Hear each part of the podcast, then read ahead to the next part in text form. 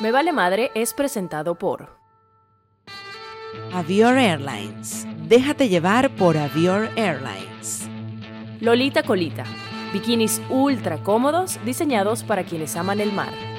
Porque te puede valer madre todo menos tú. Opción yo. Como yo siempre quise ser mamá, yo dije, si a mí se me acaban las oportunidades de hacerlo a través de esto, porque yo sé que ir a un óvulo donado, esa broma es un realero. Y si tienes que buscar un vientre subrogado, eso es otro realero. Entonces yo decía, no importa, siempre está la opción de, puedo empezar por, o sea, por adoptar. Si no adopto, puedo hacer foster parent. O sea, yo voy a ser mamá. No sé cómo, no sé, va, no sé el cómo ni el cuándo, pero yo lo voy a hacer. Entonces esa sensación de hopeless, de, de desesperanza, yo nunca la tenía. Ok. Yo siempre buscaba al día siguiente cuál es la ruta, cuál es el plan, cuál es la ruta, cuál es el plan. Sí, ocuparte en vez de quedarte preocupada. Algo va a pasar, algo va a pasar de alguna manera. Me Vale Madre. Me vale madre. Me vale madre. Me Vale Madre. Me vale madre. Ay, me vale madre. Me vale madre. Me vale madre. Me Vale Madre. Me vale madre. Me vale madre. Me vale madre. Me vale madre. Me vale madre. Me Vale Madre.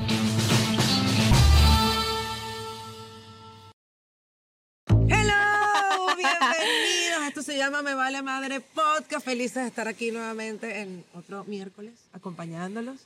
Agradeciéndole a Bior por haberme traído este señor. Yes, gracias. No, me vine con los muchachitos yo sola. Qué bueno. Eso es valiente. Uno de siete meses y el otro de, de tres años, te podrás imaginar. Dios mío, yo le escribía cómo. Pero lo logré, va. lo logré. Y la gente en el avión así como que, ay, estos bebés se portan muy bien. Y yo así. Viví No lo con digas ellos, viví con ellos, por favor. Pero son una- unos, unos reyes, se portaron increíble, de verdad, de verdad. y se están portando muy bien durante estas grabaciones que estamos haciendo desde Magic 13 Brewing Company.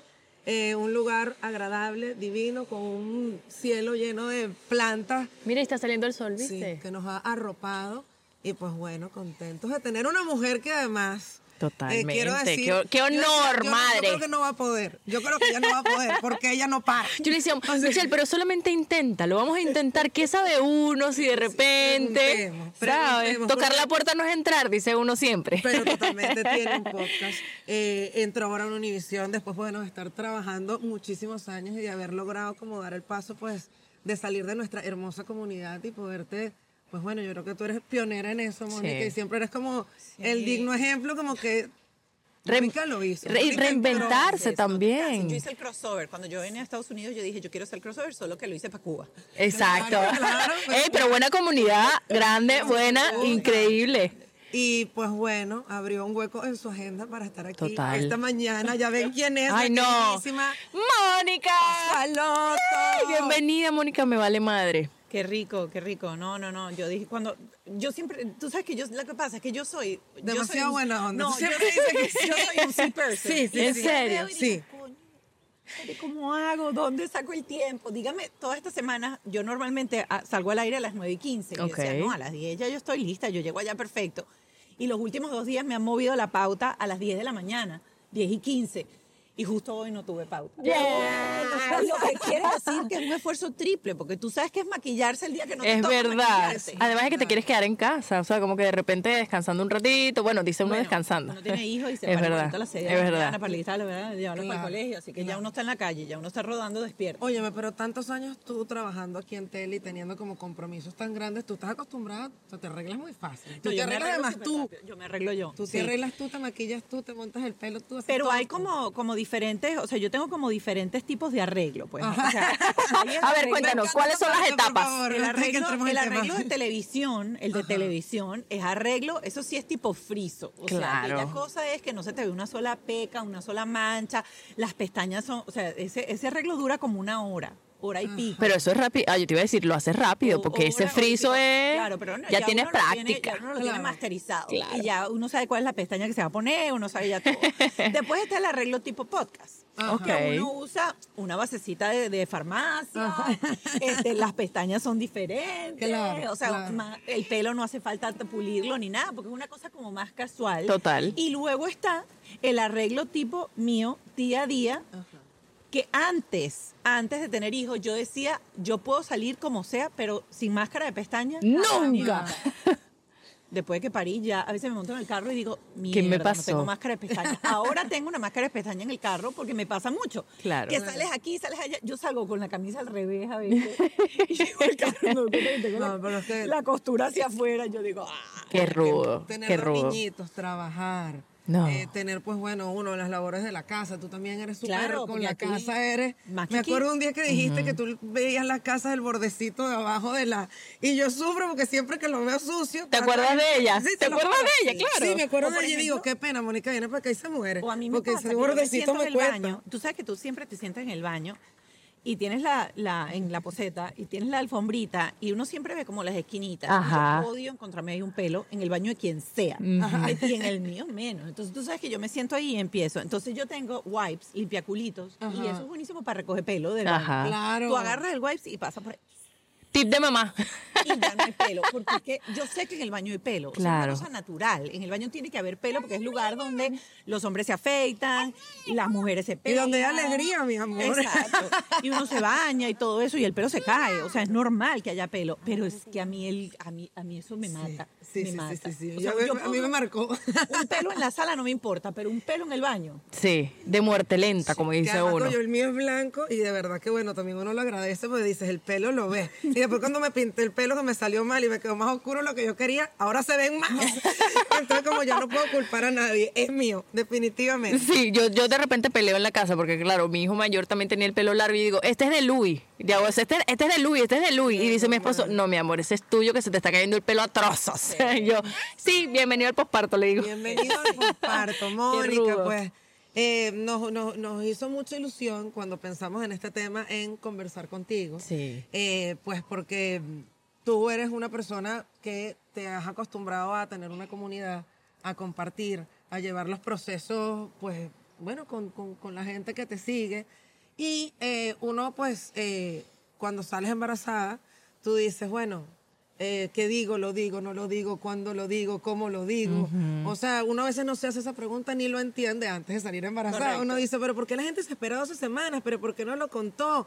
Entonces, claro, está pues la vertiente de, mira, habla con tu círculo primario, que igual es el que te va a abrazar si viene una noticia buena y después viene una mala y es la que- gente que te va a contener.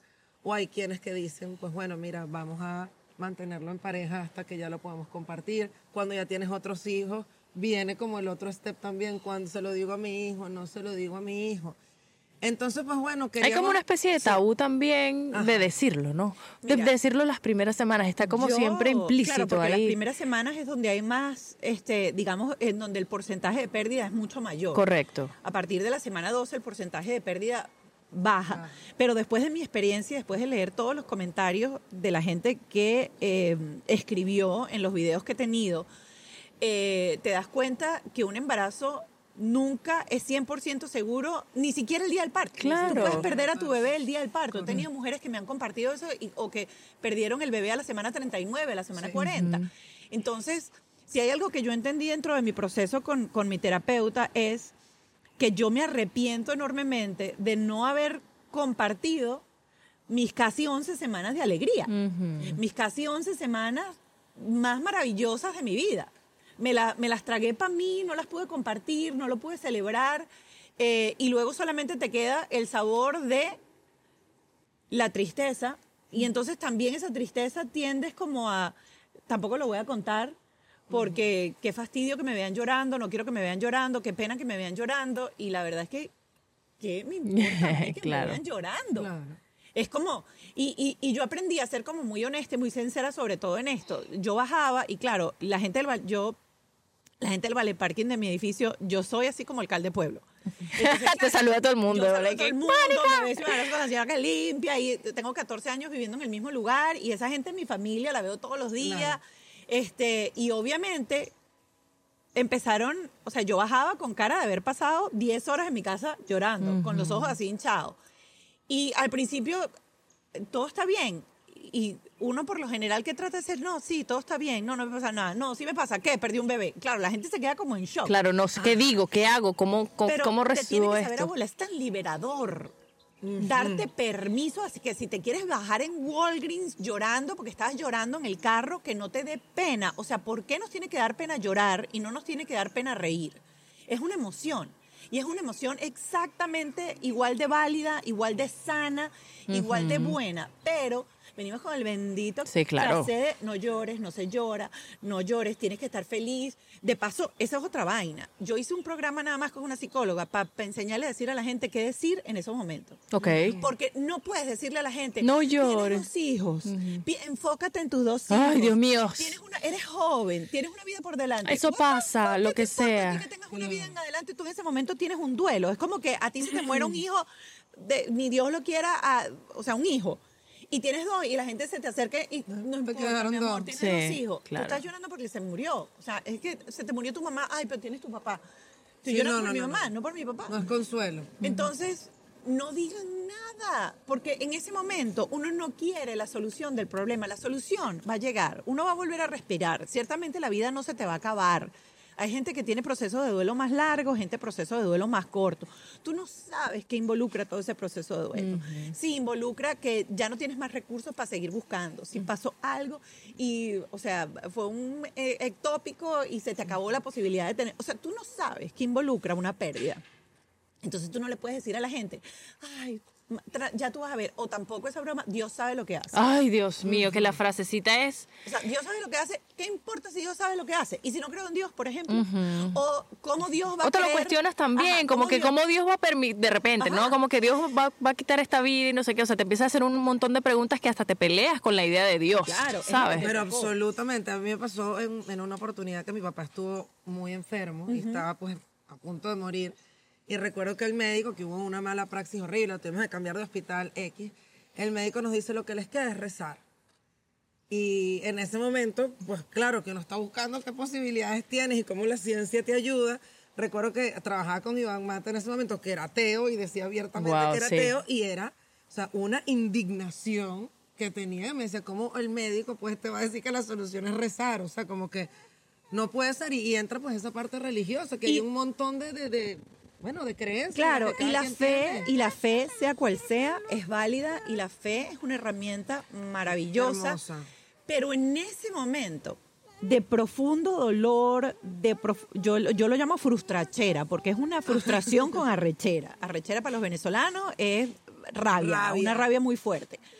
Entonces, en ese momento, tú sencillamente quieres ahogarte en la mitad de vaso de agua que hay. Tú no quieres que te digan que el vaso se va a vaciar o no se va a vaciar. Tu, tu, tu parte racional sabe que eso va a pasar. Pero ese es tu momento de dolor.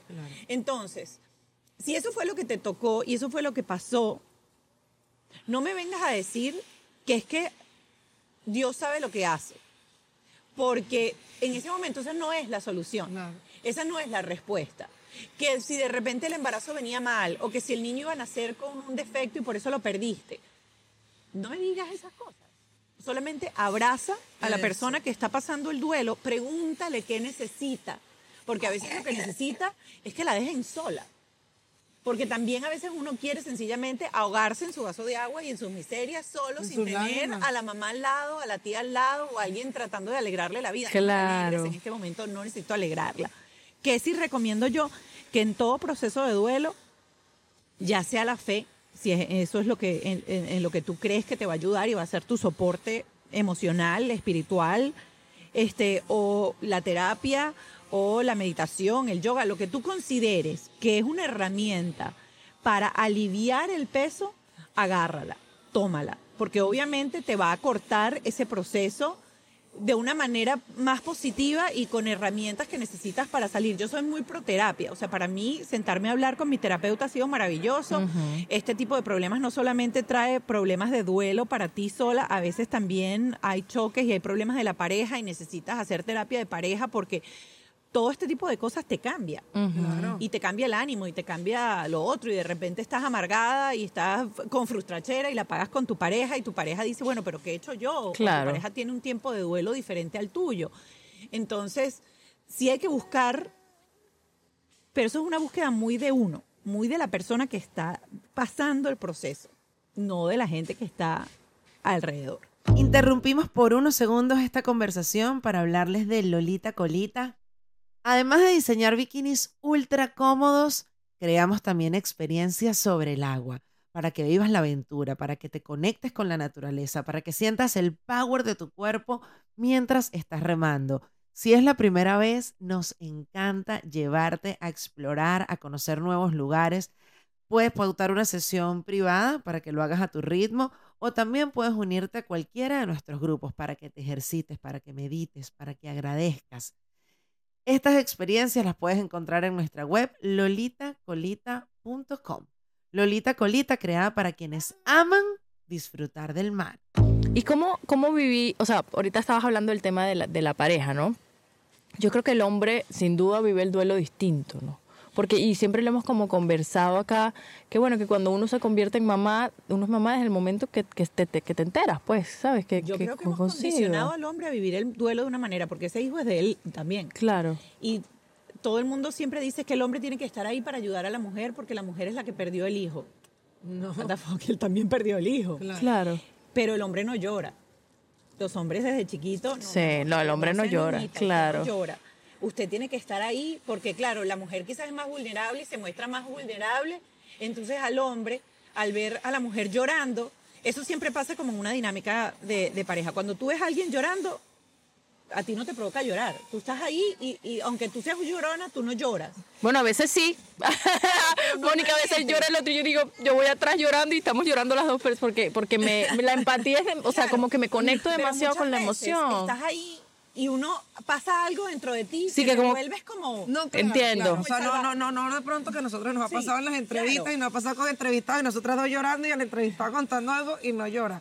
Pero te lo entiendo ¿Tú en el sentido sentido? de... Sí, claro, claro. El acompañamiento, el- y ok. cada vez que hay un momento de esto, alguien tiene que estar duro. Ajá. y- Entonces y alguien tiene que no llorar pues, como para, mira, yo te doy el abrazo para... Bueno, alguien tiene que guapi aquí. Claro. Claro, se te entendemos. Y pasa como automático. Entonces, claro, la mujer se da permiso a muchas cosas y el hombre, y me pasó en la entrevista con eh, Samuel y Richelle, en donde cuando le preguntábamos cómo era el duelo a él, él siempre respondía que él tenía que estar ahí fuerte para ella. Wow.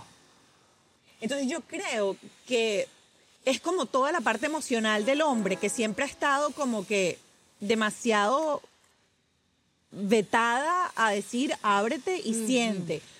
En mi caso súper diferente porque Ralph es un tipo extremadamente sentimental, es un tipo súper vulnerable.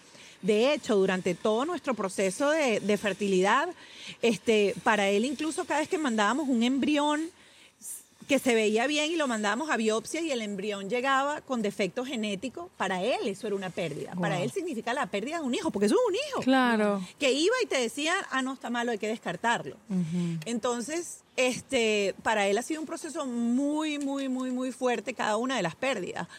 Eh, y, hay que, y hay que darle permiso, y hay, yo creo que ellos se tienen que dar permiso a entender que tienen la- el mismo derecho de sufrir, de llorar y de mostrarse vulnerables, porque la ilusión de ser padre también la tienen ellos. Claro. Unos más, otros menos, quizás. Sí. Este, pero ese ser es la mitad tuyo, aunque tú no lo tengas dentro de tu barriga, es un hijo.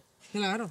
Pero sí siento, Mónica, que, y hemos tenido como eh, acercamientos con parejas también, con amigos, que como que no, de hecho, tuvimos una conversación con una invitada y ella decía que, que su esposo como que no, ella sabe que su esposo nunca entendió, quizás porque no hubo una comunicación tan clara o lo que sea, por lo que ella estaba pasando, ¿sabes? Como que era inexplicable. Para él era como que, bueno, sí, tuvimos una pérdida, si hay, si está un duelo, asumo yo, pero como que no lograba entender por qué, por qué ella sentía tanto esto, Porque ¿no? los duelos son procesos diferentes para cada persona.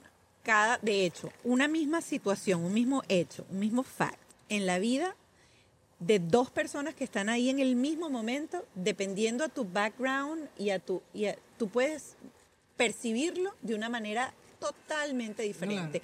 ¿Dónde juega muy, dónde juega la parte importante de la terapia? Que tú te sientas con una tercera persona y tú vas a exponer lo que tú sientes, ¿ok? Y esa persona tiene las herramientas para traducir lo que tú sientes y comunicárselo a él. Claro. Y pasa, y descubres cada cosa cuando tú dices, wow, yo dije esto en una conversación contigo y tú entendiste otra cosa totalmente diferente. Sí, no pasa, esto, claro. O tú me dijiste esto y yo no te entendí porque somos seres totalmente diferentes, no solamente porque somos hombre y porque somos mujer. Este, también el proceso eh, bioquímico de la mujer en una pérdida es muy distinto a la del hombre. Recuerda que tú tienes una pérdida y pasas incluso hasta seis semanas con la hormona del embarazo todavía marcando claro. alta. Sigues estando embarazada Si hormonalmente. tu cuerpo entiende que Sí. estás embarazada todavía. Entonces tienes una serie de, de- de- de- de factores que ciertamente son diferentes, pero cuando empiezas a escarbar y empiezas a trabajar, te das cuenta que hay muchas cosas que están bloqueadas a veces por los hombres, hay muchas cosas que los hombres sencillamente no las leen y no las entienden o entienden algo diferente y lo que hay es un malentendido del proceso del duelo. Y por eso la mujer siente, no, es que él no me entiende. Pero es que él de repente lo que tiene es un mecanismo aprendido de que te tengo que salvar, te tengo que ayudar, te tengo que... Y vuelves otra vez a estar viviendo una misma situación desde dos, digamos, barreras totalmente Sí. diferentes. Qué rudo. Qué loco, yo nunca me había puesto a pensar eh, esta parte del hombre, de cómo, de cómo, bueno, cómo se le condiciona de alguna manera a no sentir.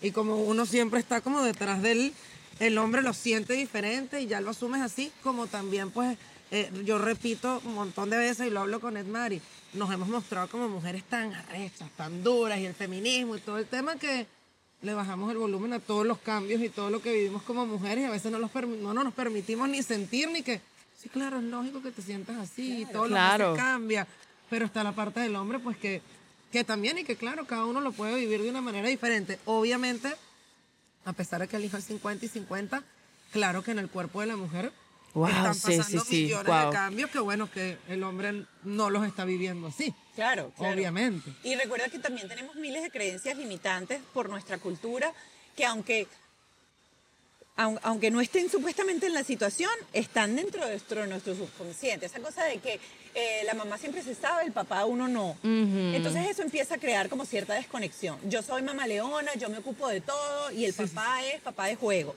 Todo ese tipo de cosas, todo ese tipo de circunstancias condiciona al papá para que el papá diga que para, el pa- para que el padre se sienta en el proceso de la maternidad demasiado excluido Total. dentro de. Porque en, en mi podcast muchas veces Ralph decía, pero es que uno trata como de entender y al final siempre es como que ustedes saben todo, ustedes manejan todo y a uno le ponen como una cosa así. Tú sabes que mi esposo con mi primer hijo me decía eso, me decía, tú tienes que dejar que yo, o sea, porque, porque claro, uno encuentra su, su, su forma, ¿no? Con el, con el chamo, de, de cómo dormirlo, de cómo tal, de no sé qué, como que vas encontrando tu danza y de conexión con tu, con tu bebé.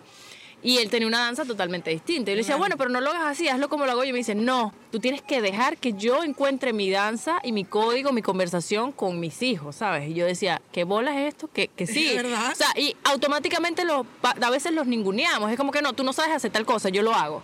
¿Sabes? Claro. Y claro que lo saben hacer. Sí, claro, si lo su manera, permite. pero lo saben hacer. Además, tú te quejas de que no te ayudan, pero, claro, pero no los dejas ayudar o quieres que lo hagan a tu manera. Es verdad, O sea, no los es verdad. tener el Eso pasa. O sea, es así. Qué fastidio que te estén diciendo todo el día cómo hacerlo. Como Sí. de pronto uno también se Es como invalidarlos. Es invalidarlos. Y son hombres, no pretendan que hagan las cosas igual que las mujeres, porque las mujeres somos mujeres. Sí. O sea, nuestro cerebro está diseñado para hacer cosas diferentes. Diferentes, de manera diferente. Los tipos van a la casa, están en esto, nosotros en la recolección. O sea, esa vaina está en nuestro cerebro, en nuestra genética. Y hay que entender que la manera de criar a los hijos de ellos va a ser muy diferente a la nuestra. Sin duda. Pero es válida, es buena porque la hacen desde el amor y van a encontrar sus maneras. Y tienen que encontrarla porque tienen su parte y también en sus hijos. Claro, no hablo un montón con, pues, con amigas que se separan y que después, pues bueno, comienza todo el tema de compartir a los chamos y comienza pues como el sufrimiento de la mamá y de... Y, y es cruel, pero bueno, su hijo también. Tiene que dejarlo ir y tiene que estar y tiene que vivir con su papá, vivir la experiencia con su papá, como sea. Mónica, eh, tú nos diste como de entrada el... el- el- De una, de one. De una, ¿no? Como que qué- la- la qué conclusión belleza a la que mujer. nosotros queríamos llegar. Tú lo planteaste de una porque, pues, tú has vivido como los dos procesos y que era un poco, nos fuimos pues al, al- al más reciente. Eh, sin embargo, pues, cuando hiciste tus in vitros, cuando has tenido todos esos procesos, los has hecho acompañada. Y hemos estado todos pues absolutamente pendientes y dándote soporte y, ¿sabes? Y entendiendo y mandaron la muestra. ¿Y qué pasó? Y, bueno, no- hemos sido parte de eso. Ahorita, pues, por lo que nos cuentas y como nos los dices, eh, sí ha ayudado y sí es sanador, pues, tener a la gente o al mismo tiempo era como un arma de doble filo que te sentías comprometida si de pronto querías Claro, porque, hablar o no. o porque sea, te lleg- estábamos todos y te llegaba mucha gente enviándote demasiadas cosas, asumo. O sea, yo, yo sin escribir, yo decía que, que suceda, ¿sabes? O sea, imagínate toda esa energía del universo que estaba Que además es bellísimo. Que es porque Había hermoso. demasiada gente y ha estado demasiada gente pues esperando y viéndolos ahí. Mira, en nuestro caso, por ejemplo, yo desde que, desde que yo me enteré, ¿ok? Fíjate, yo quería ser mamá desde yo creo que cuando yo tenía como 36, 37 años que eh, migramos para acá, nos mudamos para acá. Y eh, mi alemán es muy estructurado. Entonces decía, yo no quiero tener hijos hasta que yo no tenga residencia, por ejemplo, en el país. Porque imagínate que tengo la visa, se me vence la visa, me mandan fuera, me tengo que ir a Alemania, tú estás aquí, yo quiero que mis hijos sean americanos, o sea, todo un rollo. Y entonces uno decía, bueno, está bien, perfecto, esperamos, esperamos. Total que de 39, de 38 para 39, empezamos a buscar porque ya él tenía residencia. Eh, ya teníamos unos cuantos años aquí y eh, nada, pasan seis meses y no quedamos embarazados y yo en ese momento digo, nada, vámonos de una a hacernos los chequeos de fertilidad. Cuando nos hacemos los chequeos de fertilidad, eh, con uno de los tantos médicos que visité, en ese momento, él me dice, mira, aunque tú tienes 38 para 39, ¿ok? Que es una edad ya crítica para la mujer porque ya la calidad de los óvulos no son buenas.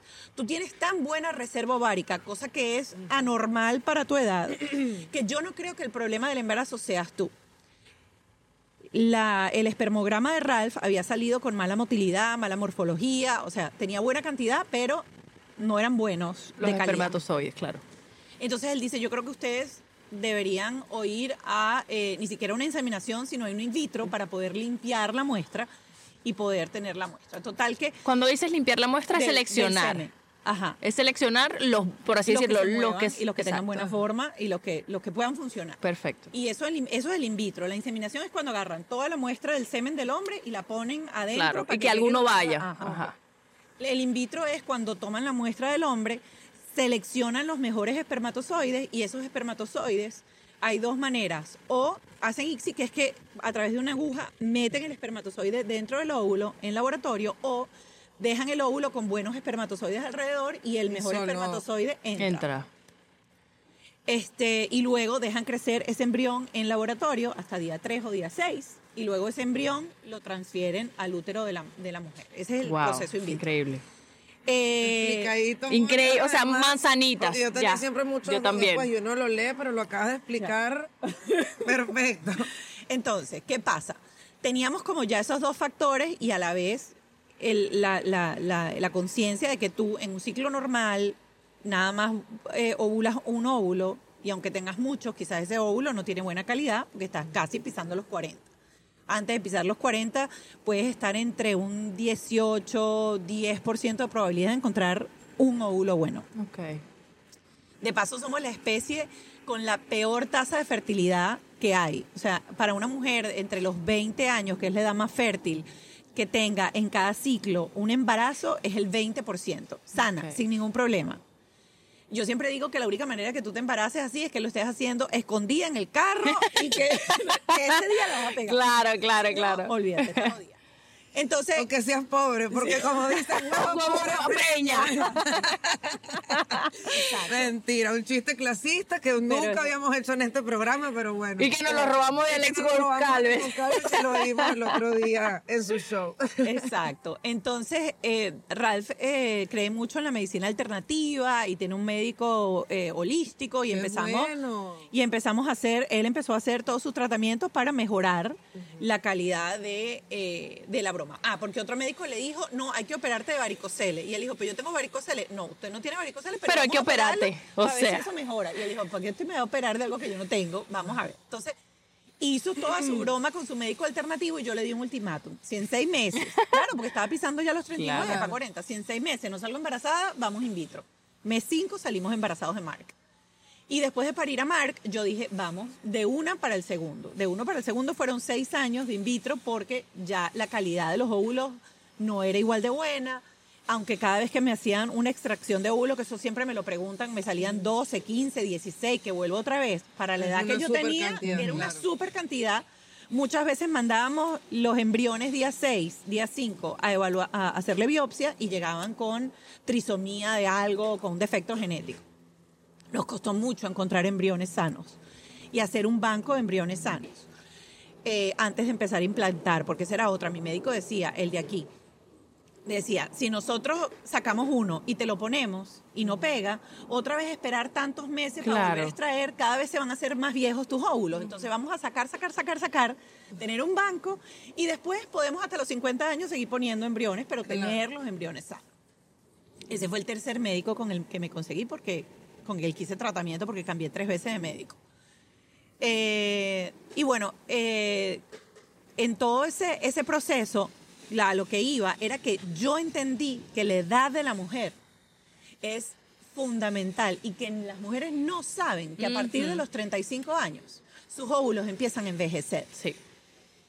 Y esa cosa de que, ay, no, que, que es alto riesgo porque puedes tener un niño con algún defecto genético, es verdad, pero lo, lo peor es que vas a tener muchas pérdidas por los defectos genéticos. Quizás no van a ser un niño con defecto genético, pero vas a tener muchas pérdidas porque la calidad de tus óvulos son fatales. Y en ese momento dije, wow, ¿por qué tu ginecólogo cuando tú estás a los Eso, 20 no te, dice, no te dice, usted va a tener hijos ya o está pisando los 35, usted va a tener hijos ya y tú le dices no, te dice congele Claro. Claro. ahorre Claro. para congelar.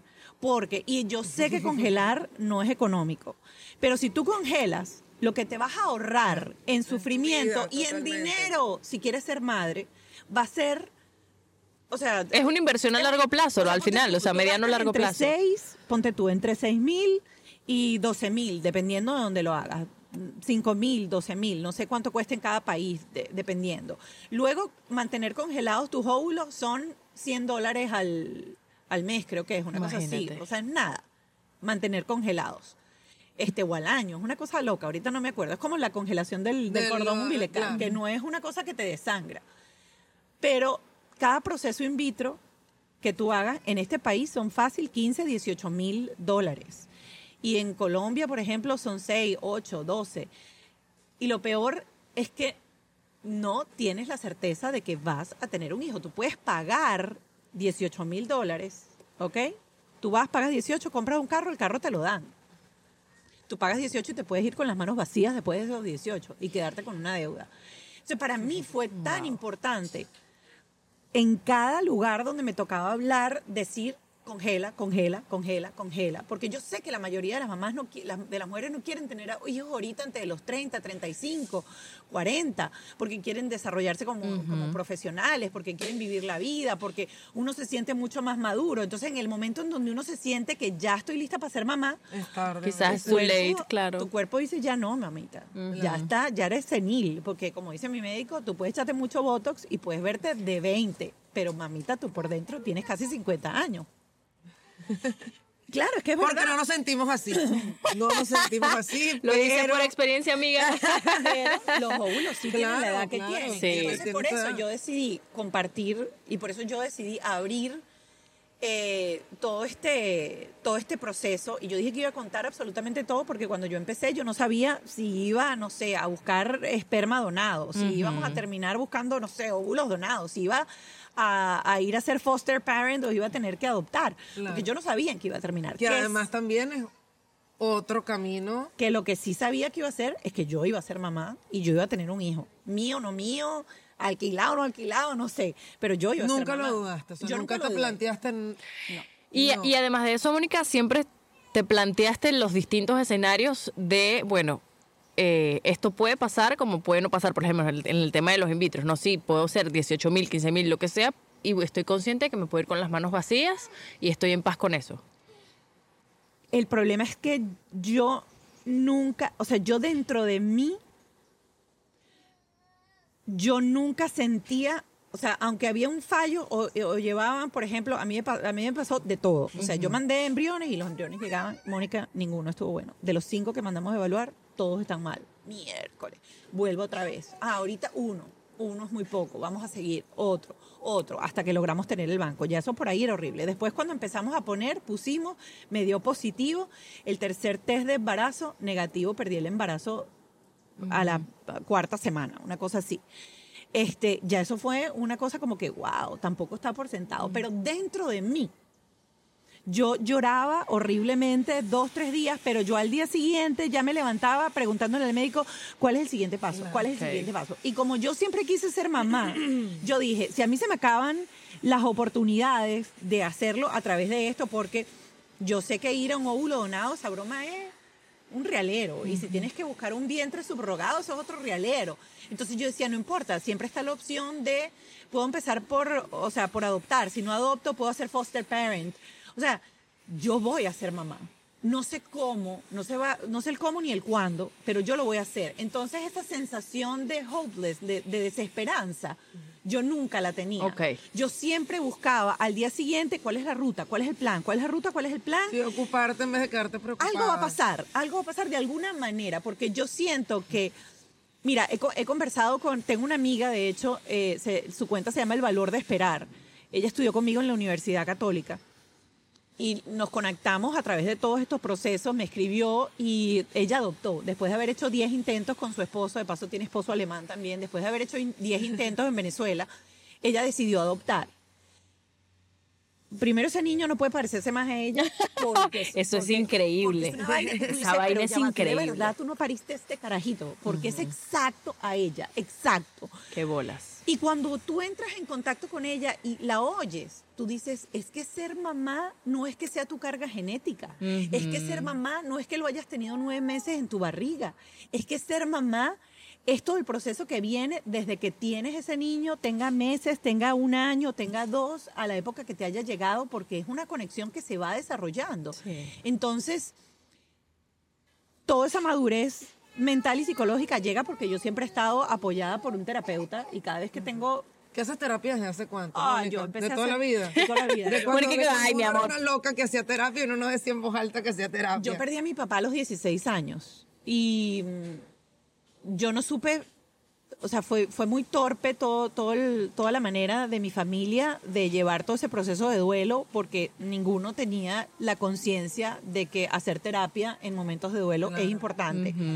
Y luego, entrando en el, yo hice el intento de entrar en Miss Venezuela y caí como en una crisis de anorexia bulímica, de bulimia loca, y fue la primera vez que yo le dije a mi mamá, cada vez que como voy al baño a vomitar, yo necesito ayuda. Y yo estaba con un nutricionista, con alguien que me estaba ayudando a hacer la dieta y había perdido, no sé, o sea, se me veía todo el costillar por todos lados y yo en el espejo me veía gorda. Y él fue el que me recomendó y le dijo a mi mamá, ella tiene que ir a un endocrino para que la chequeen primero, yo que no me la traigan más, yo no la, o sea, esto no es conmigo. Mi Wow. amor. Y hay que ir a, a- a un psiquiatra. Y ahí, por primera vez, tuve yo contacto con la terapia y con un psiquiatra en ese entonces. No me medicaron, hicimos solamente semanalmente terapia.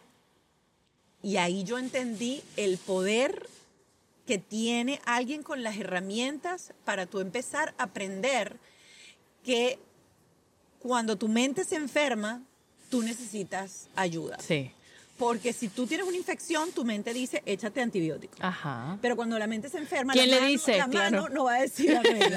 sí. Entonces, a partir de ahí empecé a hacer terapia y he hecho terapia en momentos eh, críticos de mi vida. No es que siempre he tenido terapia, pero ya entendí que cada vez que yo tengo un momento de crisis laboral, un momento de crisis de pareja, un momento de crisis personal, crisis de autoestima, y ahí es cuando empiezas a entender que tus primeros años de vida dejan una cantidad de traumas locos que no son traumas de que quedaste catatónico por un trauma, son cosas estúpidas que hacen Que- trigger y te detonan en tu vida adulta y que si no las sanas y no las recableas, vas a repetir patrones o maneras de comunicarte diferente, este, no vas a entender por qué la gente ha- hace cosas diferentes a ti y te las vas a tomar personal.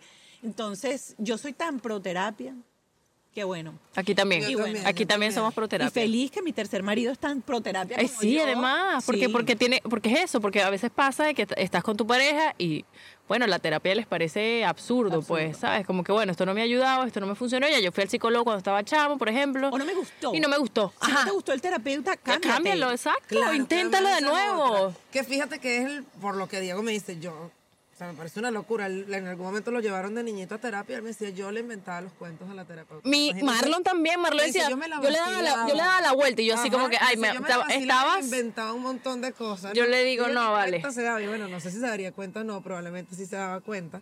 Pero pues bueno, no fue la mejor experiencia con la terapia. Igual, esos son procesos que como todo y como tú lo decías, son procesos personales. Y En la mayoría de nuestros episodios vas a escuchar a nuestros invitados hablando de terapia y cómo este les ha cambiado la vida. Si tú que estás viendo esta publicidad tienes esas ganas, ese llamado de hacer terapia porque lo estás necesitando hoy, te invitamos a que lo hagas con nosotras y que lo hagas también junto a Opción Yo. Opción Yo es una plataforma online donde puedes hacer terapia en cualquier parte del mundo, hecha y diseñada específicamente para latinos. Una gente que entiende nuestra cultura, que habla nuestro idioma y que te va a acompañar en cualquier necesidad que tengas hoy. No tengas miedo, no tengas miedo a hacer terapia. Es para valientes hacer terapia. Así que abajo de este video te vamos a dejar un link que te va a llevar directamente a la plataforma para que tengas una pequeña asesoría online, para que sepas qué es lo que estás buscando el día de hoy, porque cada día tenemos necesidades distintas y tenemos que trabajar cosas distintas. Lo único que no te puede valer madre es tu bienestar, tu bienestar emocional. Así que acompáñanos a nosotras y a Opción Yo y dale clic a este enlace para que veas cómo tu vida va a mejorar, va a cambiar y vas a vivir una vida más plena y en paz, que es lo que todos queremos. Y pasa mucho pues en la pareja que uno va cambiando, cambia uno, cambia el otro y uno pretende que el otro también Sí. o vaya a terapia o evolucione o sea, yo tenga un que- despertar, ¿no? yo creo Cada que- quien tiene su despertar en su momento. La gente tiene muy mal concepto de lo que es la terapia, porque la gente piensa que la terapia es que como tú estás mal y te sientes mal y estás loco, yo a veces voy a terapia cuando no estoy mal. Este, y por ejemplo, eso ha hecho que mi relación con mi hermano sea mucho más saludable, que mi relación con mi mamá sea más saludable, no porque ellos lo hagan, ellos siguen siendo iguales, pero quien dejó de ser igual soy yo. Y quien se convirtió en una persona mucho más inteligente emocionalmente soy yo. Y quien saca más provecho de cualquier situación soy yo. Porque en el trabajo yo me doy cuenta si mi jefe es narcisista, si mi jefe... Y Claro. no me doy cuenta yo. Voy y le empiezo a contar a mi terapeuta, esto pasa así, esta dinámica es así. Él tiene tendencia a esto, tiene tendencia a esto. Y tú empiezas a saber cómo comunicarte. Porque es como si tú fueses a estudiar acerca de la conducta y la mente humana y el comportamiento humano. Al final es un, es un coaching, es un entrenamiento tal cual. con un entrenador que conoce la conducta Y, humana. y que me encanta que, que lo traigas a colación, porque yo siempre he pensado que tú no puedes, y a pesar de que lo intentes, ¿no? Socializar con una persona igual que lo haces con todas. Cada persona eh, tiene su forma también, ¿sabes? O sea, por lo menos el conversar contigo lo hago de una forma, el conversar con mi mamá lo hago de otra. Y el tener esas herramientas te ayuda a socializar y a entender también a la otra persona mejor. Que, ojo, no es que sea tu responsabilidad empezar a entender a todo el mundo, pero tu conexión con las otras personas mejora y la conexión contigo Claro, también. mejora contigo. Exacto. Es como cuando ya dejamos de culpar a los demás o a las situaciones Ay, de lo sí. que te pasa, es responsabilizarse y eso, bueno, es un acto adulto y no todos, bueno, no todos maduramos al mismo tiempo. No Y- todos nos convertimos y en adultos. duele además, porque, Claro. porque crecer duele. Sí, O sea, durísimo. crecer duele. Sí. Y todos esos momentos de dolor duelen y crecer duele. Y tú abrirte y darte cuenta o como siempre tratamos nosotros pues de, de decirlo y abrirlo, pensar una cosa y cambiar de manera de pensar, que a veces la... Bueno, la terapia te invita a reflexionar. A mí cientos de cosas que me han dicho en terapia que yo igual hago lo que me dé la gana. No, de pronto el terapeuta me está dando alguna recomendación y, y bueno, y lo he conversado con consultoras de lactancia que los terapeutas pues no son pro a esas lactancias prolongadas y tienen cientos de argumentos. Como pues bueno, del otro lado de la lactancia pues también hay cientos de argumentos. Y siempre he sentido a mí, por lo menos en mi, mis terapeutas, siempre es como seis meses y ya. Es o sea, que está para el nadie- niño y para ti. Nadie tiene, nadie tiene la verdad absoluta de nada. Así es. Nadie. Y la fórmula que es buena para ti, quizás no es buena para la otra Así persona. es. Eh, si para ti es bueno hacer lactancia prolongada hasta los cinco años, ya verás cómo, cómo eso le afectó o no le afectó a tu hijo. Eso fue bueno para ti. Y es algo que tú estás decidiendo porque tú estás en charge en ese momento. Claro. Después tú te vas a dar cuenta si hay alguna conducta que tú vas a empezar a tener que corregir, porque eso, todo, causa, todo es causa y efecto. Claro. Todo Todo tiene todo. consecuencias. Porque este es como la gente que dice, ay, no, este, lo, lo de la lactancia versus la fórmula. A mí me hubiese encantado ser mamá carabó y tener leche. Me operé las tetas, tuve reducción. mi- o sea, a mí no me salía sin una gota. Y yo igualito me lo pegaba, que esa gota la agarrara. Así es. Pero no por ello mis hijos dejan de ser sanos. Por ejemplo, mis hijos nunca han tenido antibióticos, mis hijos nunca han estado enfermos. ¿Qué he hecho yo? Entonces yo digo, bueno, yo no logré darle todos los anticuerpos que van con la leche materna, etcétera. Bueno, entonces vamos a compensar con la manera de alimentarnos, Muy con la bien, manera de claro. esto. Todo tiene solución, siempre y cuando conozcas y estés consciente Claro. de lo que estás haciendo. Y qué repercusión y qué consecuencia tiene y cómo la puedes corregir. El problema es cuando uno va ciego por la vida, este, rebotando y sin conciencia de que todo tiene una consecuencia. Así es. Qué bello. Me quedé pensando en eso porque hace rato estaba con, con el chamo, ¿verdad, Michelle? Estaba con el chamo que anda. Bueno, está en su, está, tiene tres años, ¿sabes? Y tengo un bebé de siete meses. Entonces estábamos, mamá, mamá, mamá, deja a mi hermanito, ven conmigo, no sé qué. Y, y, y uno intenta, eh, pues, intenta, porque es inevitable que ellos vayan a tener sus traumas, porque creo que es parte también del proceso de la De la vida de cada vida. quien, del ser humano, del, del ser, del aprender.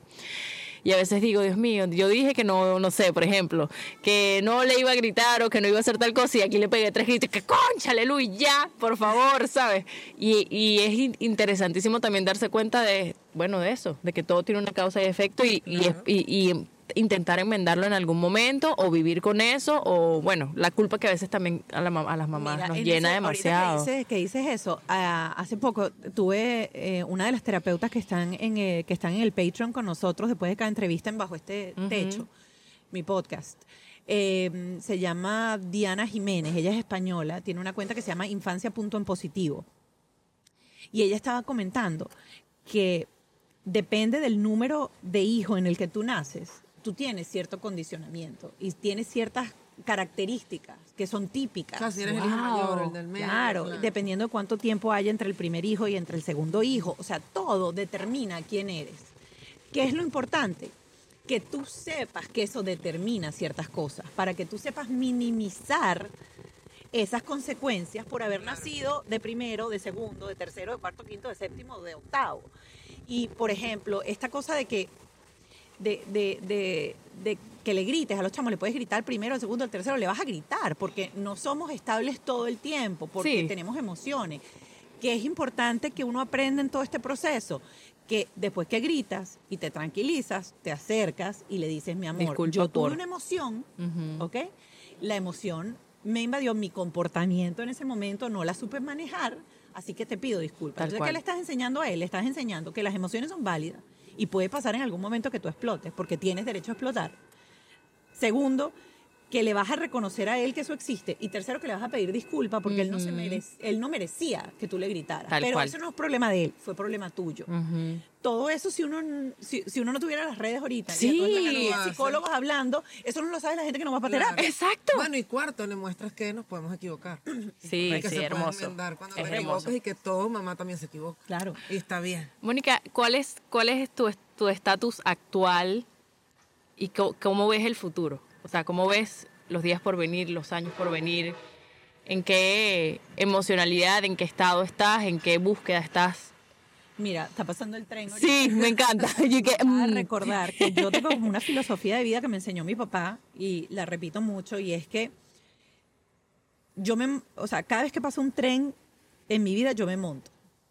Yo no lo pienso. Yo estoy en el andén todo el tiempo y cada tren que pasa yo me monto. Según mi papá, van a haber trenes en donde te van a dar un patadón y te van a bajar porque no serviste para ese tren. Va a haber otro tren en el que te vas a montar y tú misma vas a decir, esto Me no me va a llevar donde yo quiera, me bajo. Pero si tú agarras en ese andén todos los trenes donde tú te montes, vas a encontrar un tren que te va a llegar al lugar donde tú quieres es llegar. hermoso. Yo ahorita estoy en un punto, o sea, en un black hole. O sea, yo estoy ahorita en uno de esos lugares donde uno dice, estoy montada en el andén y me monto empujada en cada tren porque no me quiero montar en ningún tren, porque siento que ningún tren me va a llevar a ningún lado, pero como yo sé que eso lo tengo que hacer porque eso da resultados, yo me obligo. Y me paro todas las mañanas y funciono. Y voy para terapia, para decirle a la terapeuta, "Ah, el domingo no me quise parar, el domingo fui a un parque y vi una mamá con tres carajitos, estaba lactando uno de seis y uno mierda, por dentro uno se rompe. Y llegas a tu casa y lloras toda la noche y te arrechas con tu pareja. Pero yo al día siguiente me vuelvo a parar en el andén y digo, ¿cuál es el tren que va a pasar? En ese me voy a montar. Este, por eso es que decir ahorita, ¿qué pienso? Ahorita no pienso nada. Ahorita estoy en automático. Ahorita estoy como Penélope, sentada en la estación, con su bolso de piel marrón. Este, pero yo entendí que uno tiene que obligarse. Y yo entendí que uno tiene que, que, que, que uno es el motor y el ejecutor de todo lo que te pasa en la vida, de las cosas buenas y de las cosas malas. Y todo lo que pasa en la vida, lo estábamos hablando, tiene una consecuencia. Este, y uno tiene que ser responsable de todas esas cosas que tu conducta, tus decisiones, tu emoción, tu espíritu, todo, uno es responsable de todo lo que pasa. Entonces, a veces hay que soltar y decir, no sé. Yo no sé para dónde voy. No sé para dónde voy, pero me monto en ese tren Pero como sea. tren. Y entregarlo, entregarlo.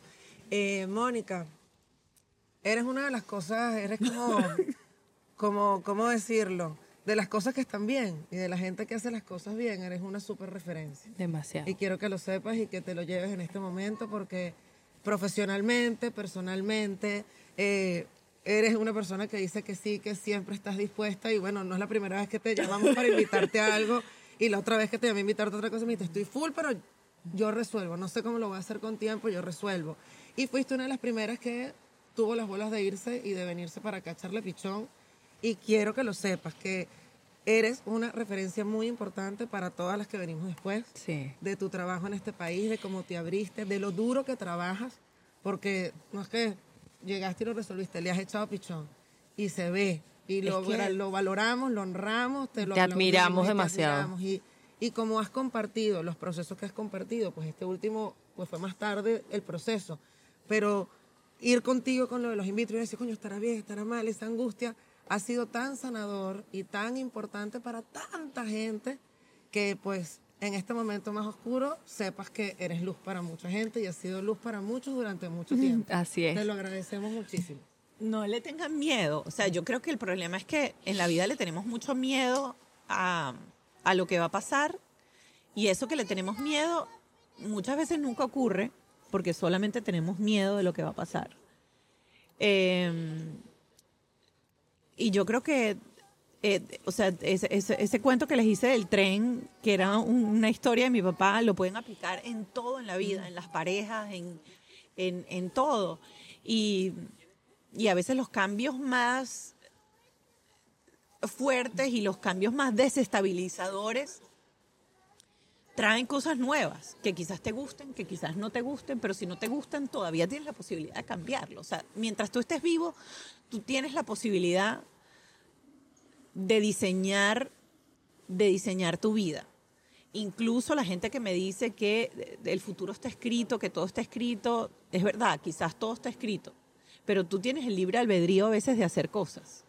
Y ese libre albedrío cambia la flechita y sí quizás está escrito, pero como tú hiciste este cambio, lo que está escrito es esto y no esto. Entonces, este, mi consejo es siempre que la gente se atreva, que la gente viva y que viva el dolor y que viva la alegría y que viva la rabia y que viva todo, porque tragarnos la- las emociones enfermas, les voy a recomendar un libro que llegó a, a mí hace poquito, eh, se llama Cuando el cuerpo dice no, de un canadiense, un doctor canadiense que se llama Garbor Maté, y explica eh, por qué el estrés y las emociones son las causantes de todas las enfermedades. Y, y cuando la gente dice lo emocional, la gente nunca hace la conexión científica de la emoción con el sistema endocrino. Ajá. Y el sistema endocrino sencillamente es droga dentro de nuestro cuerpo que produce cosas buenas y produce cosas malas.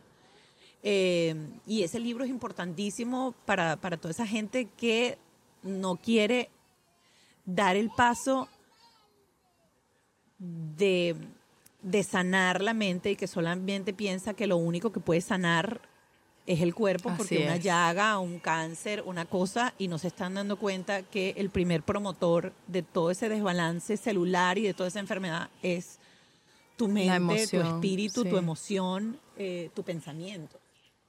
que es poder, que es energía y que conecta todo. Mónica, gracias. Gracias por estar con nosotras. Qué, qué honor. Le teníamos demasiada ilusión de, de tener esta conversación. Agradecemos que te tomaras el tiempo porque, bueno, lo sabemos. eh, una mujer que no para, que no para, que no para, que no para. Y por apoyarnos también en Me Vale Madre Podcast, que es un podcast que va comenzando, que, que bueno, que somos simplemente una comunidad de mamás, de mujeres que queremos seguir in- informando, educando, entreteniendo, acompañando a todas, porque siento que lo que pasa a una la pasamos, lo pasamos todas, ya Es cuando te correcto. conviertes a mamá. Gracias. por- Bella. Abrazo de Querida, eh. Muchas Arroba la gracias. Pascualoto para que la busquen, para que la sigan. Seguramente ya la. Por Obviamente, supuesto. obviamente. Su podcast divino. Invita por favor a que, a que escuchen el podcast que además, o sea, es una comunidad Amado. enorme. La gente lo ama y es para todas las edades, no es nada más para que los que tienen muchachitos Hay chiquitos. gente que dice que no tiene hijos y lo Sí, ve. Es maravilloso, sí, es que es increíble. Yo lo veo, yo me dice, yo veo el podcast de Mónica, pero tú no tienes hijos. No, pero yo lo veo. Es maravilloso. Tengo familia, soy hija, o sea. Se llama Bajo este techo. Lo pueden conseguir en las redes como Bajo este podcast. Alguien nos quitó el nombre. Y te seguro te está cobrando para dártelo. eso, Uy, sí. la broma. Sí, horrible. Ah, Y este además tienen un, po- un post y no escriben. No tienen. Es para venderlo, es para venderlo. Bueno, el de Clio lo quitaron así. No. Sí, porque yo publiqué el nombre antes de agarrar la cuenta y cuando quise, la, es Clio.Gressner, no, no, no, tuve que poner el punto porque alguien ya había quitado la... la- Malvados, malvados. A nosotros nos puedes escuchar en todas las plataformas de audio como Me Vale Madre Podcast. En YouTube también estamos. Recuerden suscribirse, darle like, compartirlo con esa mamá, con esa familia que lo necesita. Si nos puedes hacer un rate también en Apple Podcast, Google Podcast, en tu plataforma favorita, Spotify también, pues bienvenido sea. Y bueno, redes sociales, Instagram, Me Vale Madre Podcast en todos lados. Nos vemos el próximo miércoles. Gracias por acompañarnos o por escucharnos. Lindo día, Mónica, te queremos. ¡Te queremos! Bye. Me Vale Madre fue presentado por Avior Airlines. Déjate llevar por Avior Airlines. Porque te puede valer madre todo menos tú. Opción yo. Lolita Colita. Bikinis ultra cómodos diseñados para quienes aman el mar.